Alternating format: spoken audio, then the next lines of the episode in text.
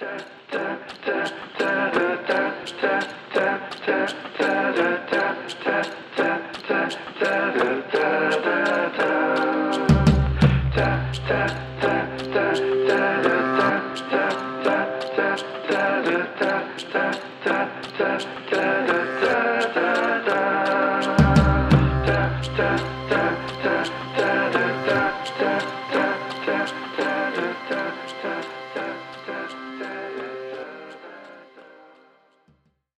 안녕하세요. 저는 서울은 이상한 도시라는 유튜브 채널을 운영하고 있는 이윤석이라고 합니다. 뭐 다른 에피소드에서도 여러 번 소개를 드렸지만은 저는 건축가 사무소에서 이제 건축가로도 활동을 하고 있고 뭐 영상도 만들고 있고 뭐 글도 쓰고 있고 뭐 여러 가지 일들을 하고 있습니다. 어, 제가 이 팟캐스트 시리즈에서 그 서울을 네 가지 정도의 키워드로 분류를 하고 그리고 그 키워드들을 정말 잘 설명해 줄 수 있는 전문가분들을 이제 모시고 와서 이야기를 나누는 그런 기획으로 진행을 하고 있는데요. 안녕하세요. 네, 반갑습니다. 반갑습니다. 만나 뵙고 싶었어요. 제가 유튜브 네. 재밌게 보고 있었거든요. 저는 사실 네. 너무 놀란 게 네. 사전에 제 유튜브를 알고 계셨다고 해가지고 네네네. 되게 깜짝 놀랐어요. 사실은 제가 추천 받았어요. 아. 재밌는 유튜버가 있는데 이런 거 어때요? 그래서 이제 아는 지인이 소개해 줬는데 네. 되게 독특하더라고요. 어, 그래서 재밌게 네. 봤어요. 네. 아, 너무 감사합니다. 네. 그 유튜브를 지금 1년 동안 지금 못 네. 듣고 있는데 다른 좀 일들이 너무 아쉽습니다. 바빠가지고 네. 더 열심히 노력을 해보도록 하겠습니다. 네. 기획이라는 키워드로 이 자리에 나오셔 주셨는데요. 어, 간단하게 현재 어떤 일을 하고 계신지 소개를 좀 부탁드릴게요. 네.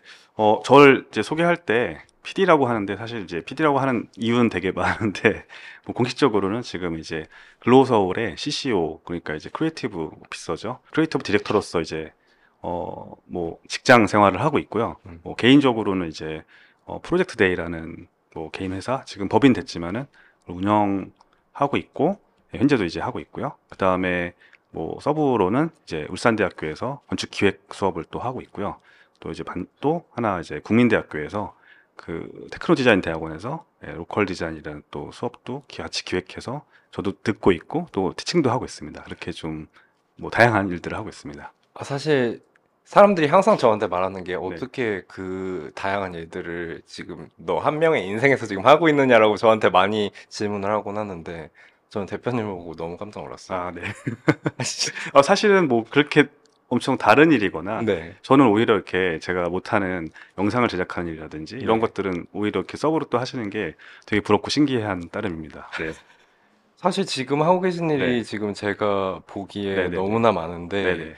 지금 음 지금 말씀하신 일들을 어떻게 총괄해서 음. 조금 이야기를 하면은 네. 그 어떻게 한 문장으로 조금 이렇게 요약을 해주실 수 있을까요? 건축이라는 키워드가 다 동일하고요. 네, 건축을 베이스로 저희가 뭐 어쨌든 부- 건축의 과정을 본다면 부동산을 이제 매입하고 이제 거기에 어떠한 건물을 지을지 기획을 하고 또 이제 디자인을 하고 또 시공을 하고 또 인테리어를 하고 운영을 하고 뭐 다시 매각을 해서 뭐 차익을 남기고 이런 과정들이 있잖아요. 그런 모든 과정 중에서 사실은 건축을 디자인하기에 앞에 음. 앞서서 어떤 건물을 지어야 좋을지 수익이 남, 남고 뭐 어떤 이제 사회적 의미가 있을지 그것들을 이제 planning 하는 거죠. 그러니까 기획하는 일과 이제 운영단 그러니까 그게 사전일 수도 있고 사올 수 있지만은 이후에 건물을 다 지어진 이후에 어떻게 운영을 해야 그 잘 운영이 될까를 음. 고민하는 그러니까 건축을 디자인하고 시공하는 일을 제외한 앞과 뒤의 일을 음. 예, 만드는 것, 도모하는 것 그걸 전 이제 짧게 말하면 건축 기획이라고 저는 생각하고 있습니다. 음. 사실 저는 건축사무소에서 일을 하는 사람의 입장으로서 네. 아마 모두 다 공감을 할 네네네. 거예요. 뭐 공모전을 하든 아니면 어떤 민간 프로젝트를 수행을 하든 그 건축물을 짓겠다. 그건 알겠어. 네네네. 근데 이걸 뭐 어떻게 활용할 거고 뭐 OR도 심지어 제대로 없는 경우가 없는. 경우가 네, 많거든요. 네. 그래가지고 이제 PD님께서 이런 일들을 하시고 지금까지 해오신 프로젝트들을 봤을 때 와 이거는 정말 우리한테 너무 필요했었던 그런 네, 분야다라고 바꿔 말하면 너무 당연한 건데 맞아요. 없었던 것 같아요. 맞아요. 그러니까 한국이 너무 짧은 시간 동안 경제 성장을 하고 경제 성장을 하려면 당연히 인구들도 급속하게 성장을 하고 많은 공간이 필요했을 거 아니에요. 상업 공간도 필요했고 네. 잠을 잔 주거 공간도 필요했고 그다음에 일하는 공간이 필요했는데 너무 빨리 성장하다 보니까 음. 이제 이것들을 잘 기획하고 계획하고 만드는 게 아니고 일단은 먼저 만들고 음, 음. 나중에 이제 분양하든지 나중에 이제 임대하는 식으로 하다 보니까 조금 비슷한 모양의 개성 없는 그리고 만들어 놓고 나서 쓸모를 고민해야 되는 그런 일들이 좀 비일비재했고요. 어, 이제 좀 한국이 어느 정도 소득 수준도 올라갔고 이제 경제 성장에서 지금까지 막 성장만 향해서 달려가다가 이제 조금 돌아가는 시대도 시대도 왔고 이제 버려지는 공간들이 또 많은 시대가 왔잖아요. 그러니까 맞아요. 이렇게 좀 뭔가 턴오버한, 터닝오버한 이런 배경 가운데서 다시 원래 좀 간과했던 거, 원래는 중요했지만 그동안 중요하지 않게 생각했던 것들이 음. 다시 중요해진 것 같아요. 그게 저는 건축 기획이라고 생각합니다. 그래서 건축 기획이 있어야 사실 디자인도 굉장히 세밀해질 수 있는 네, 거잖아요. 맞습니다. 그래서 요즘 그냥 어쨌든 뭐 분양을 하고 뭐 임대를 할 그런 공간들을 디자인을 하면은 결국에는 무엇이든 들어올 수 있지만 아무것도 아닌 공간을 특히 내부를 맞아요. 네. 만들어야 되는 경우가 너무 많거든요. 네네네. 그래서 이런 어, 작업을 해주심에 너무 일단 너무 반갑고 창직을 네, 하셨다라고 맞아요. 제가 표현을 했었는데 네. 어떻게 보면은 지금 예전에 없었던 거를 만들기 위해서 이제 지금까지의 심영구 대표님이 어떤 사람이었나, 네. 어떤 일을 해왔나, 네. 뭘 전공해야 이런 사람이 될 수 있는 걸까? 네. 이런 거를 굉장히 많은 분들이 궁금해하실 음, 것 네네네. 같아요. 그래서 어, 대표님이 학창 시절부터 네. 조금 재미를 느꼈던 네네. 혹은 경험했던 이런 일화들을 중심으로 음. 약간 지금의 시- 그- 지금까지의 심영규 대표님 네네네. 어떻게 와진 걸까 네. 한번 설명 너, 부탁드릴게요. 너무 긴 이야기인데 뭐 약간 잘라서 네. 잘, 잘 편집해 주실 거라고 믿어 의심치 않고요. 네. 저는 이제 건축을 전공했고요. 근데 원래 건축 저희 때는 이제 하- 건축학하고 공학이 분리되기 이전에 제가 입학을 했으니까 음. 예, 그때는 건축이라고 한다면 건축공학과밖에 없었었고요. 그리고 이제 4년, 제였죠 그러니까 주로 시공을 하는 건설사에 취업하기 위한 뭐 일부 이제 디자인도 하지만은 그 모든 커리큘럼이 이제 시공이라든지 공학 쪽의 커리큘럼이었는데 제가 3학년 때 바뀌었어요. 그래서 음. 5년제로 갑자기 바뀌면서 이제 건축 스튜디오가 제대로 뭐 5점짜리가 생겼고 이거를 이미 저는 벌써 1, 2년 뭐 3년까지 이수를 했기 때문에 다시 처음부터 할 수는 없었고 중간에 이제 갑자기 모든 커리큘럼이 바뀌는 그런 좀 격변의 시대에 예, 학교를 다녔는데 저는 사실은 건축을 잘 하는 사람은 아니었어요. 예, 너무 잘하는 친구들이 많았고 사실 좀 저는 주눅이 들 정도로 뭔가 건축하면 떠올리는 일반인들의 인식이 있잖아요. 뭐 멋있는 드로잉 펜을 들고 이제 뿔테 안경을 쓰고 뭐 이렇게 제도통을 들고 뭐 스케치를 멋있게 하고 뭔가 이제 되게 있어 보이는 아우라를 풍기고 그런 학생은 아니었고 저는 그냥 어렸을 때부터 이렇게 뭐 만들고 손으로 뭔가 하는 거를 사부작사부작 하는 걸 좋아했었고 아버지가 저희 뭐 좀 집안에 그 전기 전자 제어 음. 하시는 엔지니어셔가지고 좀 자연스럽게 뭐 이과를 갔고 이과 음. 중에서도 좀 전 워낙 잡스러운 공상을 좋아하다 보니까 가장 문과적인 과가 건축과라고 전 들어서 아 내가 이제 너무 이제 수학적이거나 이런 건 제가 좀 수리 능력이 좀 부족해서 오히려 이과 어쩔 수 없이 이과를 갔지만은 이과 중에서 가장 문과적인 과가 건축과라는 얘기를 듣고 그게 매력이 느껴서 다시 건축과에 진행하다 보니까 뭔가 이제 주변에 있는 친구들처럼 아버지가 건축가거나 삼촌이 건축가거나 뭐 그런 친구 되게 많거든요. 아시- 맞아요. 아, 예. 뭐 시공사 아들이어가지고. 아버지의 대를 이어서 물려받은 사업이 있어야 되거나 네. 아나 그냥 뭐 서울에서 생활하다 안 되면 돌아가면은 집 돌아가서 이제 할 일이 있고 음. 또 이렇게 시공사가 아버지인 그런 친구들은 또 이제 건축에 대한 로망이 좀 있어요. 음. 예. 그래서 그런 꿈이 있는 친구들에 비해서 저는 사실은 뭐 되게 뭐 건축을 잘 하거나 음. 그런 친구는 아니었던 것 같고 저는 오히려 교양 수업을 되게 제일 좋아해요. 음. 필수 전공에 제가 이제 졸업장에 성적 증명서를 사실 제출을 하길 되게 꺼려 하는데 사실 어, 이제 네. 가끔 아주 가끔 인생 살면서 한두 번 정도 제출할 때가 있는데 제가 건축 전공 점수가 다 안 좋아요. 음. 예, 뭐 어떤 거는 이제 C도 있고 예, 심지어 D도 있는데 이제 재수가 안한 게 있어가지고 음. 그래서 뭐 그 한 반에서 중간 정도 예, 하는 그런 친구였는데 저는 사실은 어렸을 때부터 뭔가 이제 책을 만들거나 글을 쓰는 것 같은 것들을 뭐 잘하지 못했지만 좋아했었고요. 건축을 하다 보니까 아 내가 디자인으로 건축가로서 성공하려면 어쨌든 어, 아주 유니크해야 되잖아요. 음. 유니크하다는 거는 이제 남들보다 훨씬 아주 월등하게 잘해야 이제 아티스트나 어떤 디자이너로서 성공할 수 있기 때문에 전 일찌감치 좀 건축을 예, 요즘에 이제 탈건이 되게 대세인데 저는 항상. 네, 대학교 여행 때 탈건을 네. 예, 결심하고 저는 설계를 하지 않기로 결심하고 음, 음. 대신에 내가 건축은 되게 좋아했고 여행을 되게 좋아하고 어느 공간에 남, 남들이 안 가는 공간에 가보는 거 지금도 좋아하거든요. 제 평생의 취미처럼 좋아하는데 어, 나는 건축을 하고 싶지만은 디자인을 하지 않고 어떻게 건축할 수 있을까 고민을 대학교 다니면서 했던 것 같고요. 아 글로 건축을 하면 되게 재밌겠다는 생각을 예, 좀 빨리 했던 것 같아요. 음. 그래서 뭐 음식 칼럼니스트도 있고 뭐 패션 칼럼니스트 있는데 건축 칼럼니스트는 없었거든요 그 당시에 지금도 많지는 않지만 그래서 어 이거 없으니까 이거 한번 해보면 재밌겠다 뭐 이런 생각으로 조금 이제 오히려 건축을 다른 식으로 접근하는 것들을 오히려 학생 때 꿈꿨고 실제 졸업하면서 저는 이제 뭐 어떤 취업을 하지 않고 아예 기자 생활을 졸업하면서 바로 해서 뭐 전문 그러니까 일간지에서 5년 뭐 중간에 잠깐 6개월 쉬었지만은 그리고 전문지에서 5년 그래서 10년을 예, 건축 기자로 그러니까 일반 기자나 이제 5년 전문지에 있었으니 음. 건축 기자로 그래서 총 10년 생활을 기자를 했던 것 같아요. 음. 그게 이제 제 인생의 첫 번째 라운드였고요. 그래서 잘 편집해 주세요. 예. 두번 제일 재밌어요. 네네.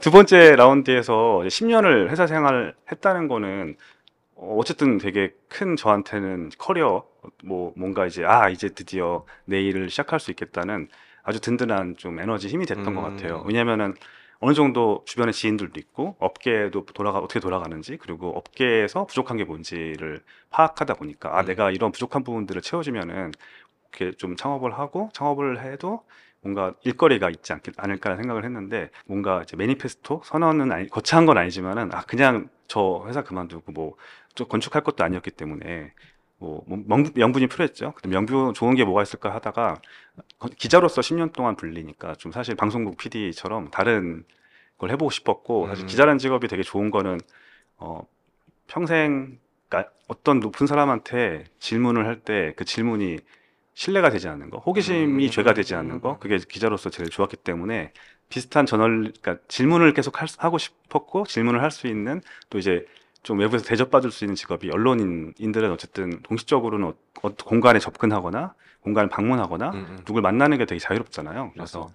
뭐 타- 타이틀이 좋았지만 변신하고 싶었고 그래서 PD라는 이제 건축 PD라는 거를 그냥 생각해 봤는데 너무 매력적인 거예요. 건축 PD가 이제 없었잖아요. 맞아. 어, 내가 대한민국 1호 건축 PD가 될까? 음. 될수 있을까? 어, 되면 어떨까라는 생각을 하게 됐고 주변에 이제 좀 어르신들한테 그런 자문을 구했을 때 되게 어, 조- 좋은 일이라고 음. 이제 또 어, 저한테 자신감도 주셔, 주셔가지고 건축 PD라는 사실은 직업을 먼저 만들고 회사 이름 거꾸로 지었어요. 그래서 P는 당연히 프로젝트란 말로 이제 잡았고 어, 그때 이치훈 소장님이 저한테 이런 말씀 해 주셨거든요. 그 프로젝트 day라는 이제 회사명을 지었을 때 D로 시작한 좋은 말들을 쫙 찾았는데 없어서 가장 쉬운 말이 쫙 가장 누구나 아는 말이 이제 day거든요. 그래서 프로젝트 day라는 회사명을 거꾸로 이제 PD라고 짓고 지었는데 그때 이치훈 소장님이 저한테 아, 너무 좋은 이름이다. 그래서 왜요? 그랬더니 프로젝트 란 말이 던지다라는 뜻이잖아요. pro가 이제 앞으로, ject가 jection 던지다.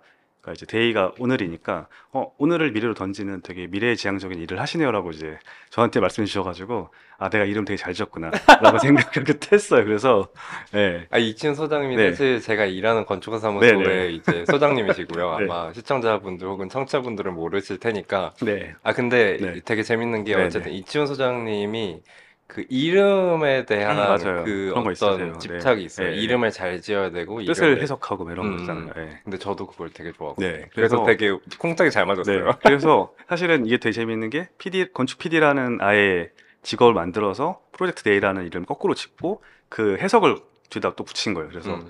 P와 D로 시작하는 좋은 말들을 쫙 나열 이렇게 했더니 프로젝트 디렉터, 뭐 프로젝트 도메인, 그러니까 public 도메인, 그러니까 공공 사이트라는 뜻이죠. 뭐 그런 말도 있었고 여러 가지 이제 뭐 PD로 시작하는 좋은 말들이 있어서 오히려 이제 디렉, 디렉터로서 아니면 정말로 이제 프로듀서, 프로듀서도 PD 약자잖아요. 그러니까 건축 프로듀서, 건축 프로젝트 디렉터 이런 말들이 다 PD란 말에 들어갈 수 있게 돼서 오히려 저를 소개할 때 이렇게 거꾸로 이제 모든 게 시작됐었던 게 제 시즌 2였고요. 그렇게 이제 초기에는 거의 혼자 일했죠. 약간 프리랜서처럼 어, 제가 이제 어쨌든 뭐 건축 전문 잡지 스페이스 스페이스라는 데서 또 5년 정도 일을 했기 때문에 되게 많은 건축가들을 친했고 같이 술도 많이 마시고 잘 알았, 알아서 제가 이제 퇴사를 결심하고 한 3개월 동안 퇴사 준비를 다른 걸 하지 않았고요. 제가 술을 먹었어요. 그래서 네, 퇴사를 어쨌든 10년 생활 정리하고 네. 내 사업을 해야 되는데 좀 무섭잖아요. 맞아요. 제가 이제 음. 뭔가 그냥 맨 땅에 헤딩하는 기분이어서 어, 고민을 하다가 제가 한 20명 정도를 뽑았어요. 그래서 나하고 정말 친한 사람, 음. 뭔가 좀 뜻이 맞는 그러고 이, 이, 이, 이 분들은 왠지 내가 퇴사한 소식을 다른 분 통해서 알고 싶지 않고 음. 직접 말하고 싶은 사람들을 한 15명인가를 꼽아서 한 3개월 정도, 두 달 정도 매, 매주 두, 두세 분을 만나서 술을 먹고 어떤 주에는 이제 뭐 다섯 번씩 술을 먹고 해서 그 분들이 일을 한 10개 정도 주셨어요, 저한테요. 퇴사하면서. 그래서 저는 프로젝트를 가득 안고 나왔고, 나오자마자 사실은 일이 굉장히 많아서 음. 다양한 일들을 오히려 할 수 있었던 그런 계기가 됐던 것 같고, 그게 이제 시즌 2였어요. 네. 지금 너무 꿀팁인데요. 네. 퇴사하려면은 술을 술을 먹을 계획을 세워라. 네, 네. 왜냐면 어, 제가 그 말을 했거든요. 처음에 이제 갑자기 술 먹자고 해서 왜 그때 아 제가 뭐 할 얘기가 있어요. 그래서 딱 만난 다음에 첫 마디가 그거였어요. 아 소장님은 제가 되게 어 뭐 기자로서가 아니고 되게 좋아하는 취재원이 아니고 일- 그냥 뭐 사람들 사람을 좋아하는데 제가 퇴사 소식을 다른 분 통해서 알리고 싶지 않아서 뭐 오늘 빌어서 얘기를 하- 했어 했더니 되게 다 좋아하시고 음. 바로 저한테 어 그러면은 나랑 같이 일하자고 되게 좋은 제안 일곱 분인가 주셨어요. 음. 그러니까 타율로 보면 15명을 만났는데 그러게요. 거의 이제 50% 50%. 정도 의 일을 주신 거죠. 그래서 어, 일이 되게 많아. 그때부터 지금까지 일, 일은 걱정하지 않고 살았던 것 같아요. 네. 이 지금 말씀하신 PD라는 단어가 어쨌든 오늘의 거의 핵심인 것 같아요. 근데 이 PD라는 이제 그 직종을 설명할 때 네. 기자로서 그 업계에 계시면서 건축주랑 건축가의 네. 어떤 그런 관계를 보면서 느끼시는 게 있었다고 들었는데 네, 네, 그 네. 이야기도 조금 해주세요. 그러니까 이제 저널 특성상 주로 취재원이 건축주가 아니고 건축가를 취재하잖아요. 그러면 이제 어 뭐 건축가 얘기를 많이 듣죠. 주로 어떻게 시작됐고 어떤 디자인 원리를 넣고 뭐 어떻게 완공이 됐고. 근데 뭐 사실 건축주 얘기를 들을 기회나 만날 기회는 또 흔치는 않았는데 맞아요. 뭔가 이제 가끔씩 만나게 되면은 뭔가 이제 건축주가 의견이 다른 경우가 많더라고요. 건축가 이렇게 생각했지만 건축주는 그렇지 않은 경우. 물론 이제 둘이 똑같은 경우도 있고, 뭐 사실은 나중에는 알았지만 뭐 여러 가지 이슈 때문에 소송 중인 경우도 되게 많고, 그것 때문에 발표 못하고 뭔가 이제 이런 경우를 어쨌든 우연치 않게 만나게 됐고, 가장 큰 건 그랬던 것 같아요. 쓰는 단어, 어휘가 다르다. 음, 그러니까 아무래도 이제 건축가들은 건축계에서만 쓰는 단어라든지 건축가들끼리만 쓰는 용어에 대한 되게 좀 천착과 집착이 많이 있었고 있죠. 그걸 좀 더 어렵게 표현하고 뭔가 이제 작가주의로서 건축주한테 어, 나는 작가니까 내 디자인 원리에 대해서 건들지 마 그리고 이건 되게 중요한 거야 이런 설득들을 많이 어, 했던 과거에 또 젊은 건축가들이 반기를 들고 되게 이제 그것들이 좀 잘못되고 문제가 있다는 것들을 저는 오히려 좀 더 젊은 소장파 건축가들과 음, 친했기 때문에 이미 들어서 어, 알고 있었죠. 그래서 건축주와 이제 건축가가 쓰는 용어가 되게 다르다. 음. 저는 이제 어쨌든 저널리스트고 기자였으니까 어, 왜 다를까 했을 때 접근법이 달랐던 거고 음. 마치 이제 뭐 화성남 금성녀처럼 음. 그런 책 있잖아요. 뭐 잘 모르시는 분들 많을 텐데.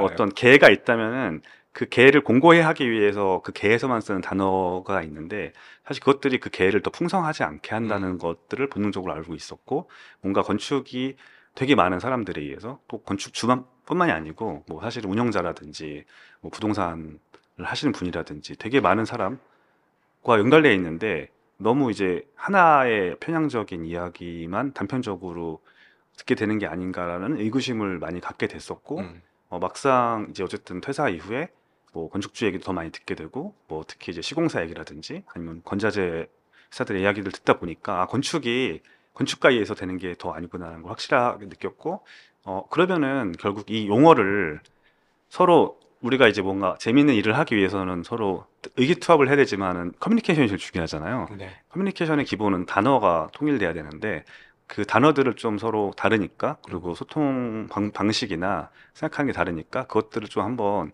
잘 맞춰 보면은 더 잘 소통이 되고 좋은 건물들을 지을 수 있지 않을까 그리고 음. 내가 기여할 수 있는 일이 있지 않을까라고 생각했던 것 같아요. 그래서 좀 그런 건축주와 뭐 건축가나 건축과 관련된 다양한 인- 인접한 산업의 분야들의 사람들을 어쨌든 엮어내는 일들을 생각했던 것 같아요. 음.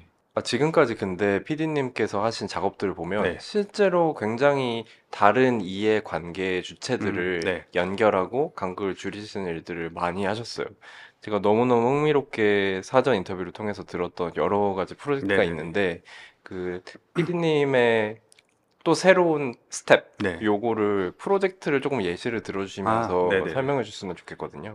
예를 들어서 어 제가 나와서 처음 한 일이 이제 뭐뭐 건축가의 이제 꽤 큰 규모의 펜션 작업에 이제 브랜딩하고 이제 기획하는 일을 했었고요. 요거는 이제 지금은 많이 하는 일이니까 어떤 네. 일인지 알겠지만 그 당시에 뭐 이런 것들이 어 전문적으로 하는 회사들이 많지 않았던 때라서 뭐 그런 것도 좀 재밌게 했었고 건축 매, 자재 매거진을 관련해서 만들어서 뭐 건축 자재상과 건축가들과 또 이제 이용자들의 서로 인터뷰 해가지고 지금도 나오고 있는 감매거절이라는 책을 만들었던 프로젝트도 기억 남고요. 제가 어 아무래도 이제 좀 출판 쪽에 오래, 오래 있다 보니까 네. 그런 이제 출판 관련된 트- 기억도 많이 있는데 사실은 제일 인상 깊고 재밌었던 거는 어 그때 이제 사전 인터뷰 때 말했지만은 금천 폴리파크 프로젝트가 굉장히 기억에 많이 남고 어, 얼마 전에 이제 페이스북에 뭐 그 뭐죠? 이렇게 다시 리마인드 되잖아요. 아, 예. 네. 10년 예, 전에 그때 이제 딱 7년 전에 해가지고 그때 이제 같이 작업했던 한 분이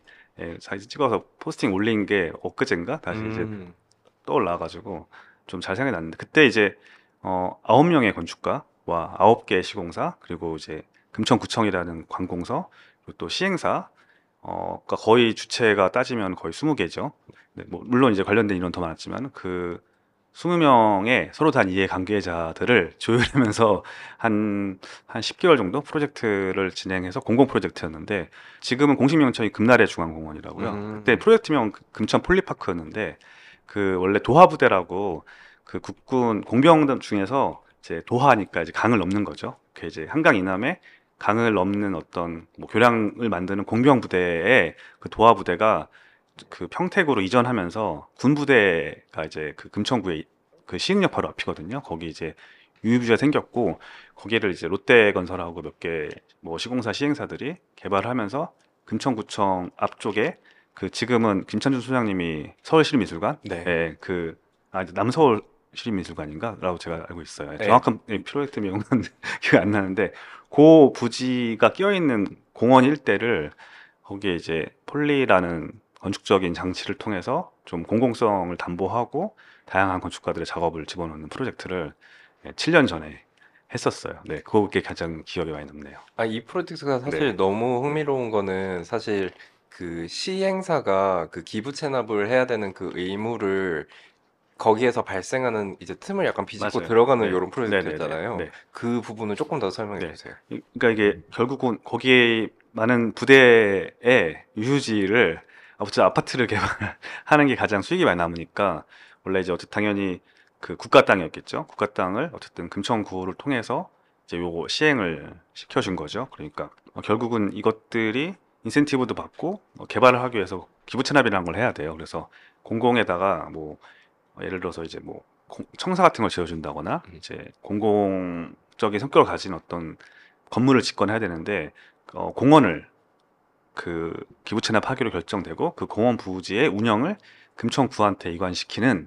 그런 프로젝트였어요. 근데 사실은 저희가 공원이란 무엇인가를 그때 좀 다시 되게 진지하게 고민했던 것 같아요. 네. 한국에 사실 공원 면적이 적지 않거든요. 음, 그러니까 한국에 이제 뭐 공원을 따지면은 정말로 아주 아주 너무 많은 면적들이 이제 공원에 있고 도심에도 마찬가지인데 공원이 면적이 없는 게 아니고 사실은 공원다운 공원이 부족했던 거거든요. 그러니까 우리 머리 떠올렸을 때 공원 이름이 기억나는데 혹시 있으세요? 그러니까 뭐 딱 우리가 공원 하면 뭐 지금 연트럴파크도 있고 하지만은 네. 이제 공공 공원이라고 했을 때 별로 기억 남는 게 없잖아요. 네. 그러니까 뭐 여의도 공원도 그렇고 왠지 차도 옆에 있는 그냥 네모난 부지에 나무 좀 심어놓고 음. 조경 좀 해놓고 음. 그냥 농구장이나 이제 뭐 그런 뭐 놀이공간 좀 집어넣는 정도 공원이고 뭐 한국이 날씨가 좀 뭐 극단적으로 춥고 덥고 해서 그런지 몰라도 공원을 즐기는 문화라든지 그런 것들이 많이 이제 맞아요. 없잖아요. 맞아요. 근데 연트럴 파크만 봐도 주변에 이제 상가들이 같이 붙어 있고 날씨 좋으면 나와서 맥주도 마시고 공연도 하고 버스킹도 하고 거기서 데이트도 하고 뭐 강아지 산책시키고 이런 식으로 뭔가 사람들이 사- 잘 살게 되면서 공원을 잘 즐기는 문화 같은 것들이 발전하게 되는데 맞아요. 한국은 그런 부분에서 되게 부족했고 우리가 이제 일반적인 공원을 갔을 때 기억에 남지 않는 이유가 공원에 이제 뭐 잔디밭에 들어가시 마셔도 있지만은 그 공원에 있는 하드웨어들이 되게 중요한데 그것들이 제대로 된 게 한 개도 없거든요.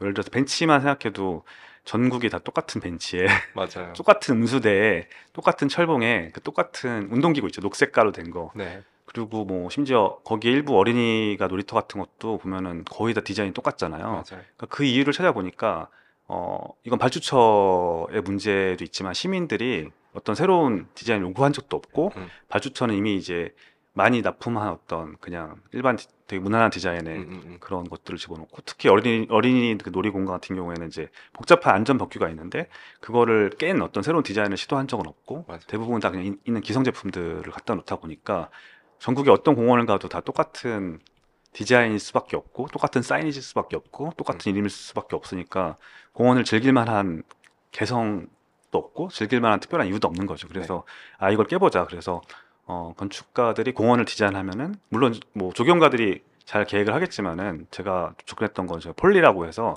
자- 작은 정자보다 좀 조그만 어떤 그런 공원에 당연히 들어가야 되는 필수적인 기반 시설들을 디자인을 해서 바꿔놓으면 그 공원 자체가 개성이 생기지 않을까 해서 이제 폴리파크라고 해서 아홉 명의 건축가를 invite를 해서 그 건축가들이 사실은 이런 프로젝트 되게 많이 하잖아요. 근데 대부분 힘들어하는 게 관공서와의 계약이라든지 그 행정적인 프로세스가 엄청 힘들고 감리 문제라든지 뭐 유지보수라 문제라든지 이런 것. 때문에 뭐 그 관급 계약하면 잘 아시겠지만은 수의 계약 범위가 이제 뭐 서울시는 1,500만 원이고 지방 데려가도 2천만 원밖에 부가세. 포함은 안 네. 돼요. 그럼 대부분 시공비도 안 나오는 디자인비도 제대로 못 받는 식으로 일을 해줘야 되는데 음.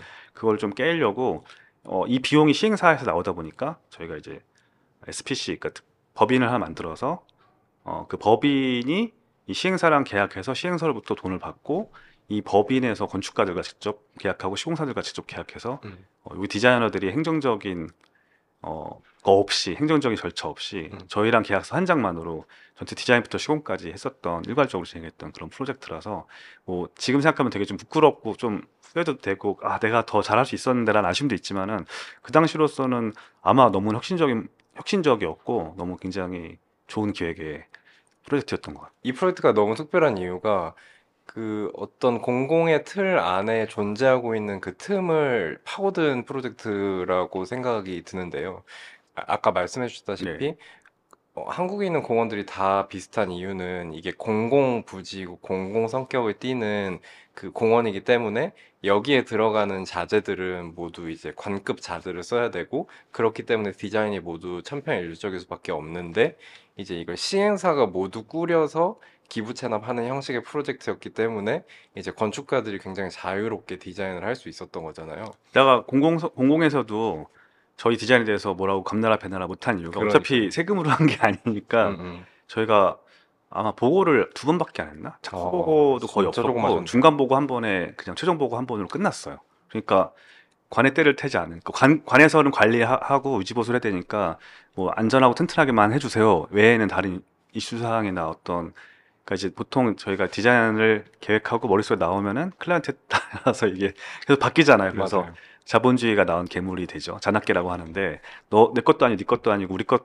아무도 이제 책임지지 않는 이상한 요구 사항들을 받아들이면서 만들어지는 그런 되게 그런 것들이 이제 많이 나오는데 그래서 다들 저 이제 취재할 때 완성된 사진으로 한 게 아니라 다 계획안을 보여줘요. 어. 원래 원래 이런 게 아니야. 원래 이랬어. 원래. 이랬는데 이렇게 이뻤는데 이렇게 망가졌어라는 얘기를 항상 너무 많이 들어가지고 근데 이번 이 프로젝트는 애초에 기획안에서 바뀌었던 경우가 거의 없고 음. 한 번에 다 대부분 아이디어들 다 이렇게 어쨌든 시공성만 담보된다면은 또 시공사도 저희랑 계약했기 때문에 뭐 되게 완전 클리어하고 음. 네, 그런 쓸데없는 프로세스 뭐 쓸데없는 간섭이 없었던 음. 되게 재밌는 프로젝트였었어요. 이렇게 어떤 건축에서 쓰는 폴리라는 개념의 작은 이- 작지만 이 넓은 공원이라는 성격을 가진 프로젝트에서 이제 약간 건축물도 네. 어, 프로젝트를 진행하셨었는데 이거는 이제 건축가와 건축가 사이를 또 조율하고 네. 또 건축가와 발주처를 조율하는 이런 일을 하셨던 서울 디자인 혁신센터. 프로젝트가 있는 것 같아요. 네네네. 요거도 한번 네. 간단하게 어, 공식 명칭은 서울 디자인 창업 지원센터고요.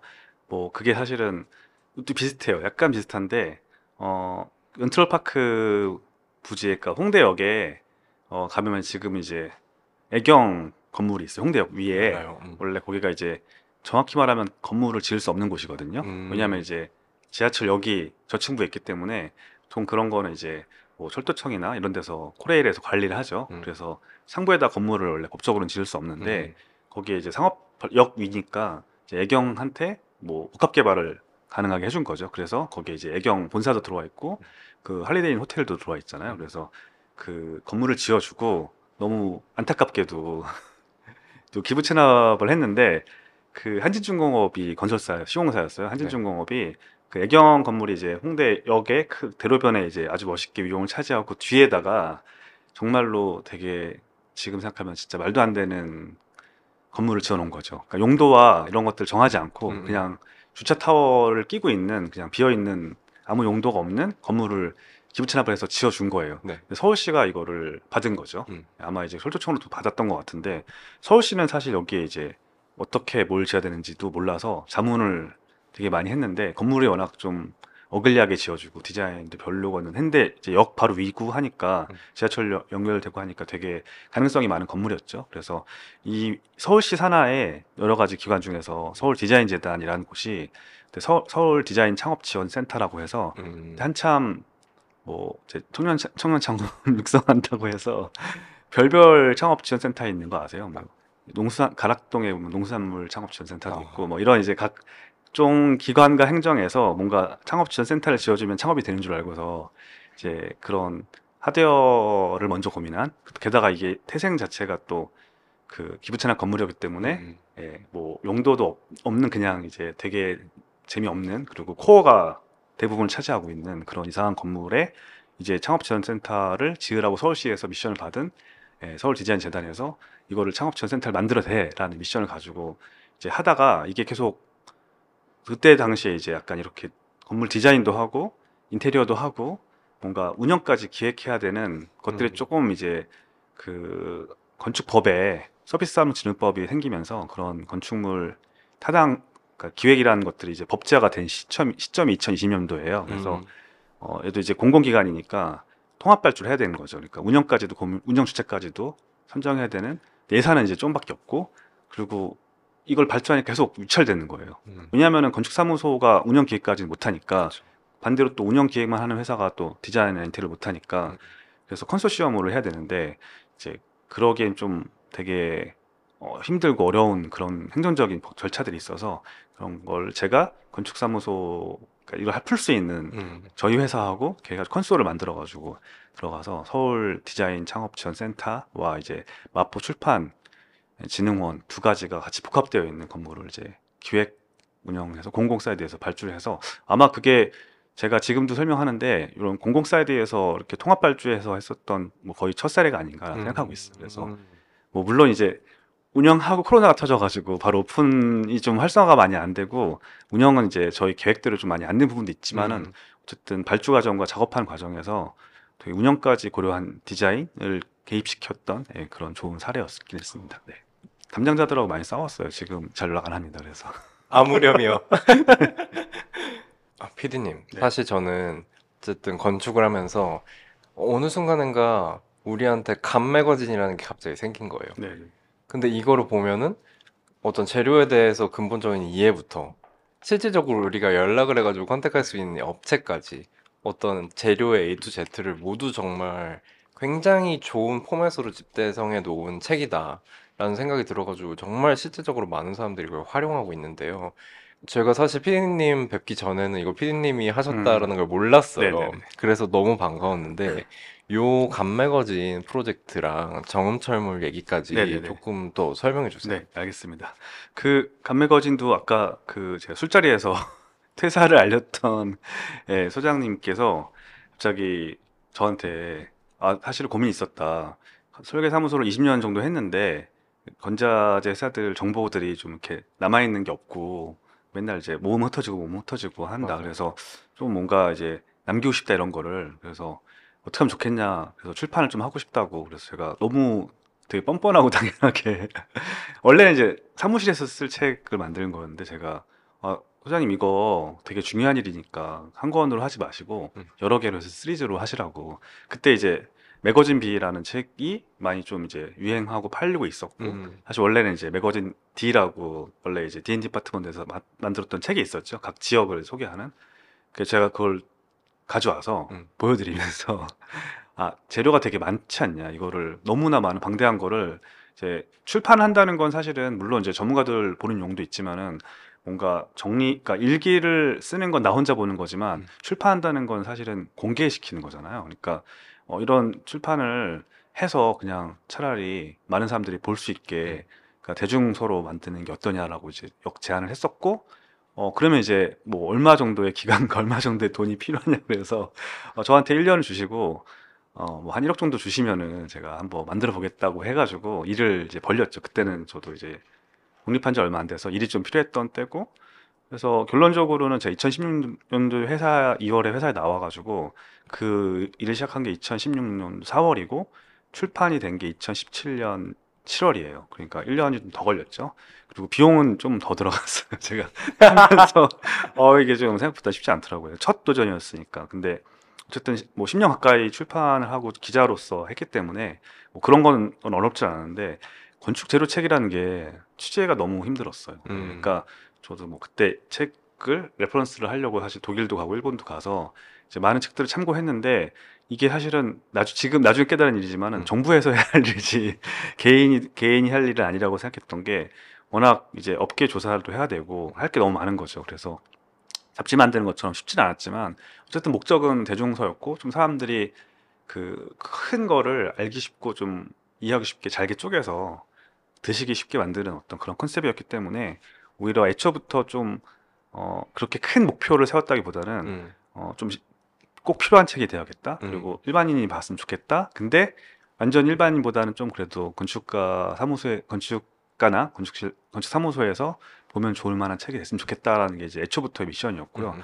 그 미션을 이루기 위해서 저희가 이제 꿈이 컸죠. 그래서 뭐 20권 정도를 처음에 딱 기획해 놓고 아, 이 책이 잘 팔리면 어떡하지 뭐 하다가 또 다음 날은 아, 이거, 마음 어떡하지 뭐 이런 걱정도 됐다가 해서 1년 한 3, 4개월 정도 시간을 가지고 책을 만들었는데 아직도 제가 잊을 수 없는 게 책을 만들고 제가 휴가를 떠났어요. 너무 이제 1년 반 동안 고생을 해가지고 휴가를 떠났는데 휴가 떠나고 이틀인가 출판 그 유- 유통사에서 전화가 왔는데 저희가 보낸 책이 다 팔려가지고 추가 인쇄를 해야 된다고 그래서 어 태어나서 제가 이제 뭐 기자도 했고 뭐 스페이스라는 잡지를 만들었지만 스페이스에서도 많은 단행본들을 만들었거든요. 근데 네. 그 책들이 사실 팔린 책들은 아니었어요. 대부분 이제 교보문고 건축 코너에 이렇게 잠깐 꽂혀 있다가 이제 사라지는 그런 책들이었는데 처음으로 베스트셀러에 올라갔던 책을 기획하고 이제 제가 집필도 하고 같이 이제 물론 저희 감매거진 팀이 했지만 어, 그 책을 만들었던 기억이 아직도 인생에서의 되게 성공의 어떤 좋은 기억을 가지고 있고 그 성공 덕분에 지금도 간매거진이 계속 나오고 있고요. 제가 2020년까지 편집장으로서 총괄 음. 디렉터로서 있다가 지금은 이제 떠났고요. 음. 왜냐면 이제 잘 기틀 만들었고 또 에디 편집진을 잘 꾸려놨기 때문에 그 책은 계속 지금도 옛날처럼 많이 나오진 않지만 연간 꾸준하게 나오고 있고요. 그래서 뭐 자문으로 예, 현재 있습니다. 네.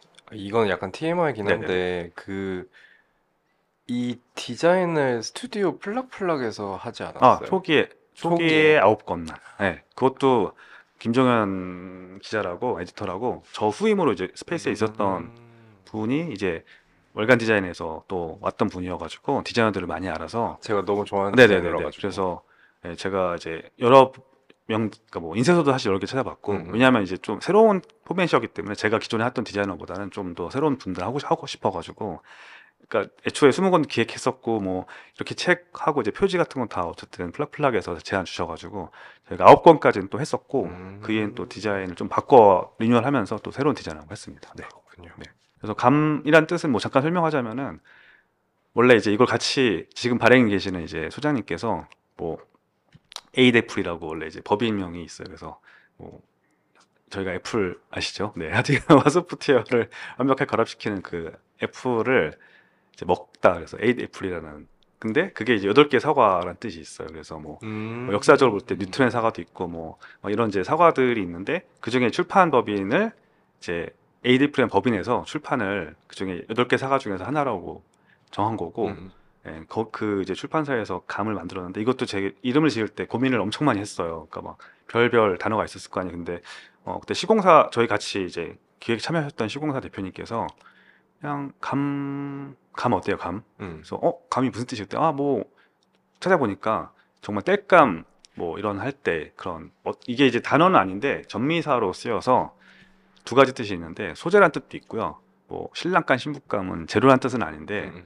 어, 뭐의 지위에 어울리는 사람 그런 두 가지 뜻이 되게 좋은 한국말 접미사인데 맨 처음 1, 2, 3권은 감이었어요 그냥 음. 근데 감이었는데 사람들이 이게 뭔지 모르겠는 거예요 이게, 음. 이게 잡지인지 단행본인지 음. 이제 헷갈리니까 1, 2, 3권이 나오고 제가 이제 브랜딩 전문 굉장히 지금도 유명하신 기획자 계신데 그분한테 제목에 대해서 컨설팅을 받으면서 음. 아, 매거진을 붙여라 그러면 사람들이 이 책이 단행본이지만은 계속 정기적으로 나온다고 인식할 거고 잡지처럼 되게 쉽게 더 접근할 거야 그래서 간 매거진 된 거죠. 그래서 예, 그런 그래서 저희가 뭐 GARM이라고 해서 간 매거진이라고 그때 이름을 지어서 지금도 만들고 있습니다. 네. 아, 이거는 거의 느낌이긴 한데 네네네. 그감 매거진이라는 타이틀이 너무 좋긴 한데 이거를 이제 영어 철자로 표현할 맞아요. 때 G-A-R-M인데 그램이라고 보기도 하고 네. 이게 좀 너무 어감이 좋아요. 야, 가- 네. 뭔가 garm 이런 네, 게 네. 그냥 어감이 너무 좋아서 어 이 제목 정말 잘 지었다. 아, 처음에 GAM 을 지으려고 했는데 GAM이 게임의 그 어원이더라고요. 아, 그래서 뭐 어지럽히다, 시끄럽게 하다, 어. 뭐 이런 좀 안 좋은 네거티브한 뜻이 있어서 GAM을 했더니 뭐 그거 가지고도 되게 사람들이 뭐 그램이냐, 아, 아, 아. 뭐냐 막 엄청 했는데 저는 이제 장명할 때 뭔가 독창적이거나 음, 음. 어, 아예 새로운 단어가 된다고 생각했거든요. 근데 음. GARM은 뭐 없어요. 없어가지고 이제 감이라고 했는데 뭐 아까 말씀하신 대로 발음할 때 사람들이 계속 감 이렇게 말 발음해가지고 처음에 되게 이제 branding이 안 됐을 때는 음. 예, 뭐 되게 우스개 음, 뭐 음. 그런 에피소드 많아, 많이 있었는데 지금은 그래도 branding이 됐다 보니까 그래도 감 매거진이라고 잘 읽어주셔서 예, 좋습니다. 너무 재밌네요. 네네네. 제가 이 behind 스토리를 직접 발간하신 분한테 듣게 돼서 조민수 너무 소장님이 영광이- 놀렸어요. 발음을 감? 감? 이상하지 않냐? 왜, 왜 GARM이냐고. 아, 그러니까. 처음에 출판 기념회 때 오셔가지고 음. 되게 그리고 그램으로 오독하신 분이 너무 많으셔가지고 음. 진짜 심각하게 바꿀까 고민을 했었어요. GAM으로. 네. 어떻게 보면 피디님이 지금까지 얘기해주신 이제 피디님의 지금까지의 시간이 어, 약간 단계로 나뉘어진다라는 생각이 들어요. 네. 그래서 어, 이제 기자를 하고 매거진을 만들고 이런 건축 저변의 것들로 건축을 하는 그 기간이 어떻게 phase 1이라고 네. 보면은 이제 실질적으로 PD로서 그리고 사전 기획자로서 뭐 건축물이나 뭐 폴리파크나 이런 것들을 기획하신 것이 어, phase 2라고 부를 수 있지 네. 않을까 이런 생각이 드는데요. 현재. 심영규 PD님께서 계신 이 글로우 서울에서 어떤 일을 하고 음. 싶으신지 네네네. 궁금한데요. 그러니까 제가 계속 뭔가 이렇게 종횡으로 왔다 갔다 이것저것 하니까 사람들이 저를 볼 때마다 너 정체가 뭐냐 도대체 뭐 이렇게 물으시는데 또 하나 어쨌든 또 타이틀이 생긴 거죠. 근데 잘 보면은 되게 얘는 그냥 잡다한가 보다라고 생각하시는데 저는 사실 뚜렷한 목표가 있었거든요. 그 배경에는 어 2020년에 무르년 이제 그 경음철물이라는 공간이 가장 큰 배경이 됐던 것 같아요. 음. 물론 이제 오픈하자마자 이제 코로나 아 정확히 2019년 9월에 이제 오픈했죠. 근데 저희가 어 완전히 좀 새롭게 준비해서 행사를 한 게 2020년 1월 5일인데 그 이후에 이제 코로나가 터져서 사실 이제 매장이 좀 어려워지긴 했지만은 건축가들의 건축은 형이 상학인 것 같아요. 음, 음. 그러니까 왜냐하면 이제 늘 항상 어떤 작업에 대해 설명해 달라고 하면은 철학을 가져 철학자를 항상 불러오시더라고요. 음. 그래서 뭐 이게 어떤 철학자의 어떤 공간인데 이 공간은 철학적으로 어떤 의미가 있고 그래서 그런 얘기 들으면 사실 저는 뭐 공부를 많이 안 해서 그런지 몰라도 와닿지는 않더라고요 별로 왜 공간은 물질 이루, 이루어진 어떻든 건데 왜 공간 얘기할 때 항상 다 철학가 얘기할까 그래서 사실 감매거진이 저한테는 형이하게 건축을 열어준 첫 시도였고 이제 그런 일을 하다 보고 그다음에 제가 이제 다양한 기획을 하다 보니까 너무 부끄러운 게 공간을 운영해 보지 않고 사실은 운영에 대한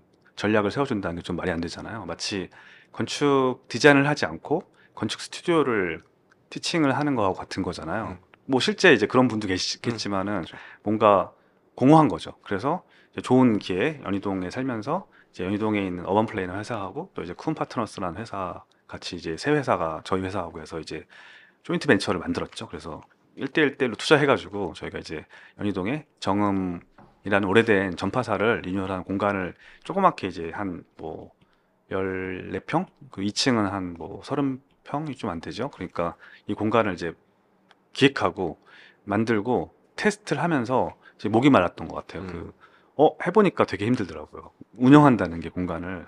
어, 근데, 어, 아, 이게 기획대로 안 되는구나. 공간을 이제 건축가들이 디자인해서 공간을 만드는 것처럼 내가 운영을 기획한다고 그 운영대로 되는 게 아닙니다. 음. 변수가 되게 많다 보니까. 그래서 아, 이 이런 데이터들을 모아서 뭔가 좀 더 실제적으로 실제적으로 공간을 바꿀 수 있는 힘을 가지려면은 음. 결국 이 데이터를 실증 실증시켜야겠다. 그러니까 내가 기획을 했을 때 아, 이건 장사 잘 될 거라고 말 못 하잖아요. 근데 실제 그런 공간들을 운영하면은 아, 제가 이렇게 해서 운영했더니 잘 됐어라는 데이터가 있으면 사실은 그 클- 어떤 컨설턴트로서 되게 잘 먹히는 거잖아요. 그러니까 예를 들어 이런 거죠. 바꿔 말하면 건축가들이 주택에 안 살아봤어 한 번도. 그러면서 단독주택을 설계하면서 아 이 공간은 되게 좋아요라고 말하면은 아무래도 와닿지 않는데 정말로 자기가 주택을 만들어서 그런 좋은 공간을 살면서 여기에 이렇게 발코니를 만들면 볕이 너무 좋고요. 여기에서 아이들이 뛰어날 뛰어놀게 만들어서 제가 사니까 되게 좋아요 하고 저희 집 한번 와보실래요 해가지고 음. 이러면 더 설득력 있잖아요. 그러니까 그쵸. 그런 차원으로 제가 하는 여러 가지 건축 기획이라는 것들을 설득시키려면 결국은 어떤 운영 데이터라든지 운영 노하우가 있어야 되는데 어 그 조그만 공간을 운영하다 보니까 그거에 대한 갈증이 굉장히 생겨서 음. 어 마침 이제 글로우 서울에서 제안이 왔는데 이제 포지션이 어쨌든 CCO란 포지션이었고 그리고 글로서울은 사실 그 전부터는 제가 이제 그 유정수 대표하고 좀 친구로서 같이 꽤 매년 알고 지냈던 사이긴 했는데 어 되게 이제 지금도 그렇지만은 건축계에서 그렇고 많은 사람들이 되게 궁금해하는 회사예요. 음. 아 도대체 저기는 F&B 공간도 되게 많이 만들고 다양하게 하는데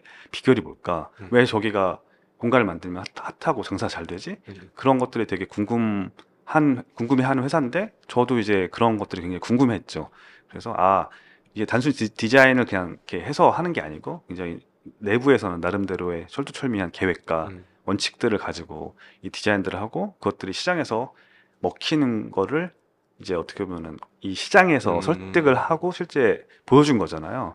그래서 그런 매력에 이끌려서 사실은 글로설로 합류하게 됐고 훨씬 이제 뭐 정음철 무보다 몇십 배, 몇백 배 큰 공간들도 이제 기획하는 일을 하면서 아, 어, 건축 기획이 건축에서 정말로 중요한데 이렇게 조그만 매장들부터 정말로 큰 쇼핑몰과 어, 뭐 큰 상업시설과 또 뭐 큰 대형 호텔과 리조트 혹은 또 이제 공유 오피스라든지 뭐 저희 주, 살고 있는 주거 공간들을 바꿀 수 있겠구나라는 좀 음. 희망을 갖고 어, 합류했고 지금 1년 좀 넘게 1년 갓 이제 1년 좀 됐는데 어, 그런 확신들을 좀 더 현실화시키면서 음. 그렇게 세 번째 단계를 예, 거쳐가고 있습니다.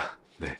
이 지금 글로설에서 진행하고 있는 굉장히 재밌는 프로젝트가 하나 있는데 네. 방송을 네. 하시고 네네네네. 계시다라고 네네. 듣고 그러는데요. 이 프로젝트 조금만 약간 맛보기처럼 네네. 얘기해 주실 수 있을까요? 아, 사실 뭐 저는 이제 대표가 아니니까 네. 뭔가 저희 프로젝트는 아니고요. 회사 네. 프로젝트인데 어, 뭐 재미있는 거는 저희가 지역 개발 익선동이나 창신동이라든지 뭐 그다음 대전 소제동 같이 한 지역에 들어가서 일곱 개 내지 열 개 정도의 매장을 뭐 일부는 저희가 매입하기도 하고 아니면 저희 투자자들한테 매입시키기도 해서 아니면 저희가 임대하기도 해서 매장을 활성화시켜서 그 지역을 활성화시키는 거를 저희가 이제 local management라는 이름으로 회사에서 하고 있는데요. MBC라는 방송국에서 빈집살래라는 프로그램으로 시즌 3 제안이 왔는데 기존에는 이제 뭐 건축가 한 분이 이제 하나의 프로젝트를 해서 이제 before after처럼 짠 바뀌었어요 와 박수 치고 이제 끝나는 그런 프로젝트인데 그러면 이제 재미가 없으니까 저희가 좀 제안 저희 대표님 제안을 해서 건축가 네 팀을 이렇게 좀 competition처럼 붙여가지고 아예 그 상가 그러니까 그 전까지는 주택을 리모델링 하는 거였는데 이번엔 좀 상 상가여서 저희한테 제안을 준 거였고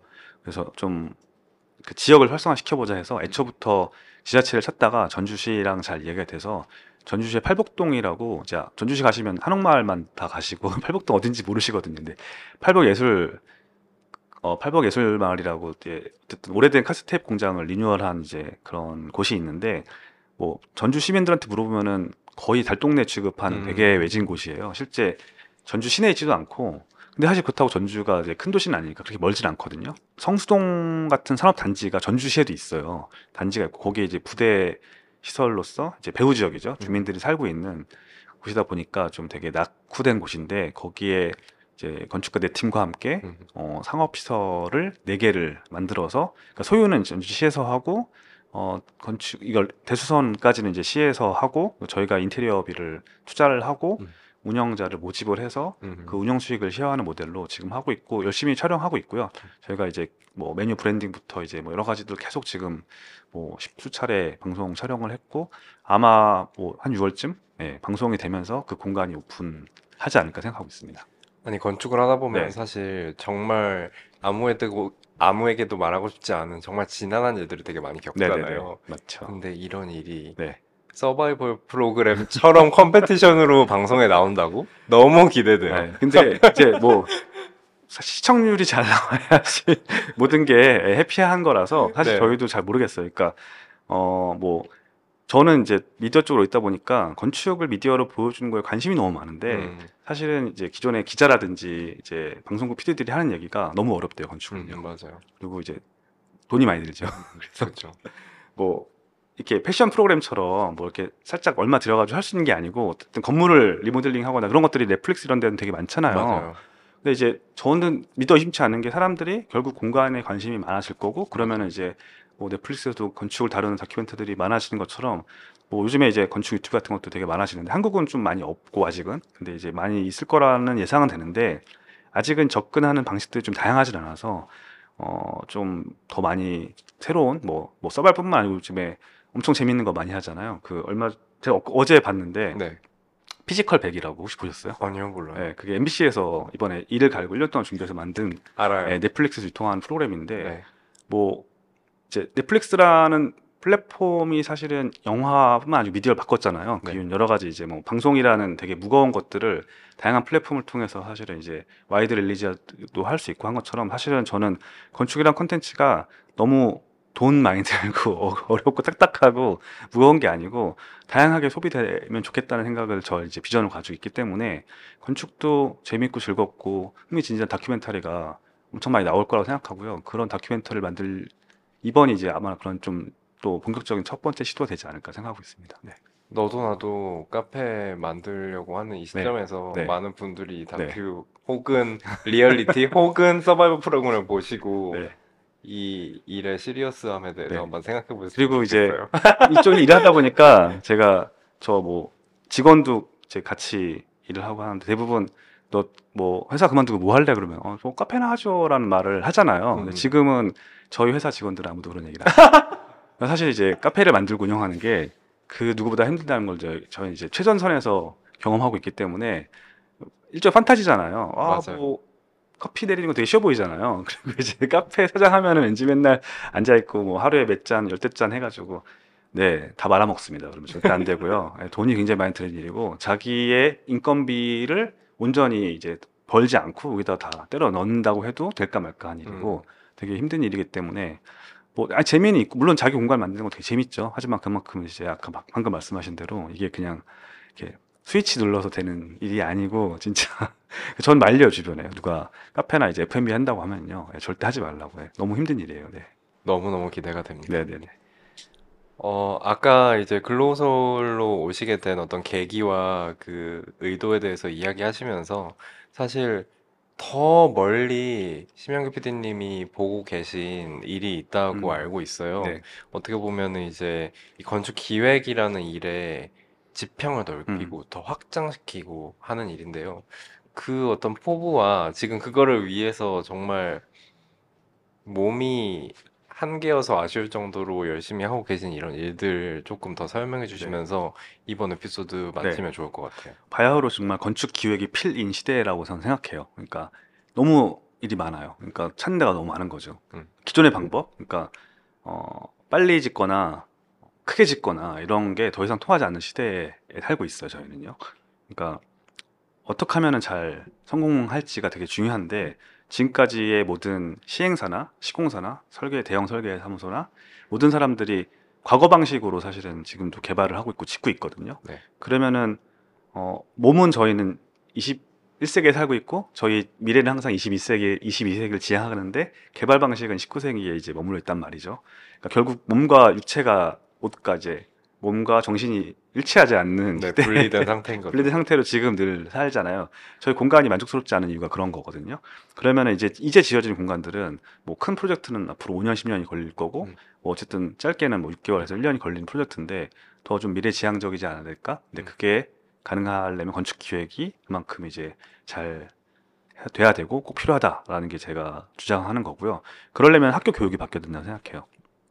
지금 설계사, 그러니까 이제 건축이 5년제인데 너무 잘못했죠. 왜냐하면 5년 동안 설계를 하면은 이제 대학원이라 가, 자지 않고 바로 취업하고 싶어 하고 사실 건축 스튜디오에서 가르치는 게 건축, 건축, 건축밖에 없거든요. 그러니까 건축은 사실은 이 산업과 시대와 같이 가야 되는 건데 맞아요. 그런 교육들이 많이 부족하고 너무 내 디자인 중심과 건축 중심주의만 가르쳐서 건축물을 너무 많이 드러나서 사실은 감히 다른 일을 꿈꾸지 못하게 만들어 놓은 되게 문제가 있어서 저는 이런 커리큘럼이 바뀌어야 된다고 생각하고 그래서 건축 기획이라는 어떤 새로운 돌파구가 학교의 이제 선택 수업이 아니고 필수 수업이 돼야 된다고 생각하고요. 이게 스튜디오 수업만큼 음.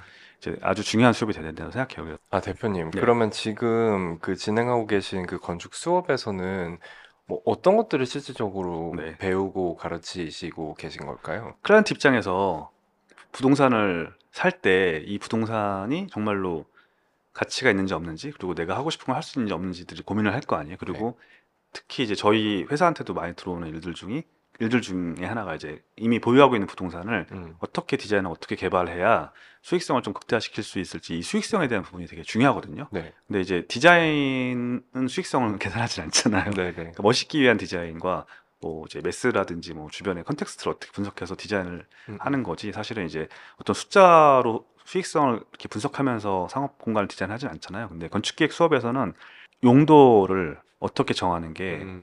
이이 수익성이 남는지에 대해서 지역과 주변의 데이터들을 분석해서 음, 여기 어떤 용도의 어떤 상업 목적의 건물을 어느 면적으로 넣어야 어, 잘 수익이 날까부터 시작해서 음, 그 면적의 프로그램을 여기다 넣었을 경우에 정말로 월에 얼마 정도의 임대료가 나올 수 있고 음. 혹은 여기서 내가 직영을 한다면은 이 카페나 이뭐 F&B에서 얼마 정도의 매출이 나오고 순이익은 얼마 정도가 되는지를 사실은 좀 분석을 음, 해주죠. 그러니까 그그 분석에 따라서 오히려 반대로 디자인이 바뀔 수 있는 거예요. 음, 그러니까 그러네요. 그, 그 공간의 면적이라든지 음. 그 공간의 크기나 아니면은 뭐 층이 여러 개인 건물에는 1층에 뭐가 좋고 2층에 뭐가 좋고 3층에 뭐가 좋고 그런 것들을 사실은 뭐 건축가들이 제안을 하지만 음. 그것들이 이제 운영 측면에서 충분히 고려된 것들은 아니고 일종의 그냥 하나의 가상적인 음. 시나리오나 시뮬레이션 통해서 되는 거잖아요. 그래서 저희들은 그런 각 층별로 어떤 용도와 어떤 목적과 어떤 면적을 넣어야 이런 것들이 잘 되는지를 여러 가지 데이터를 통해서 음. 좀 제안하고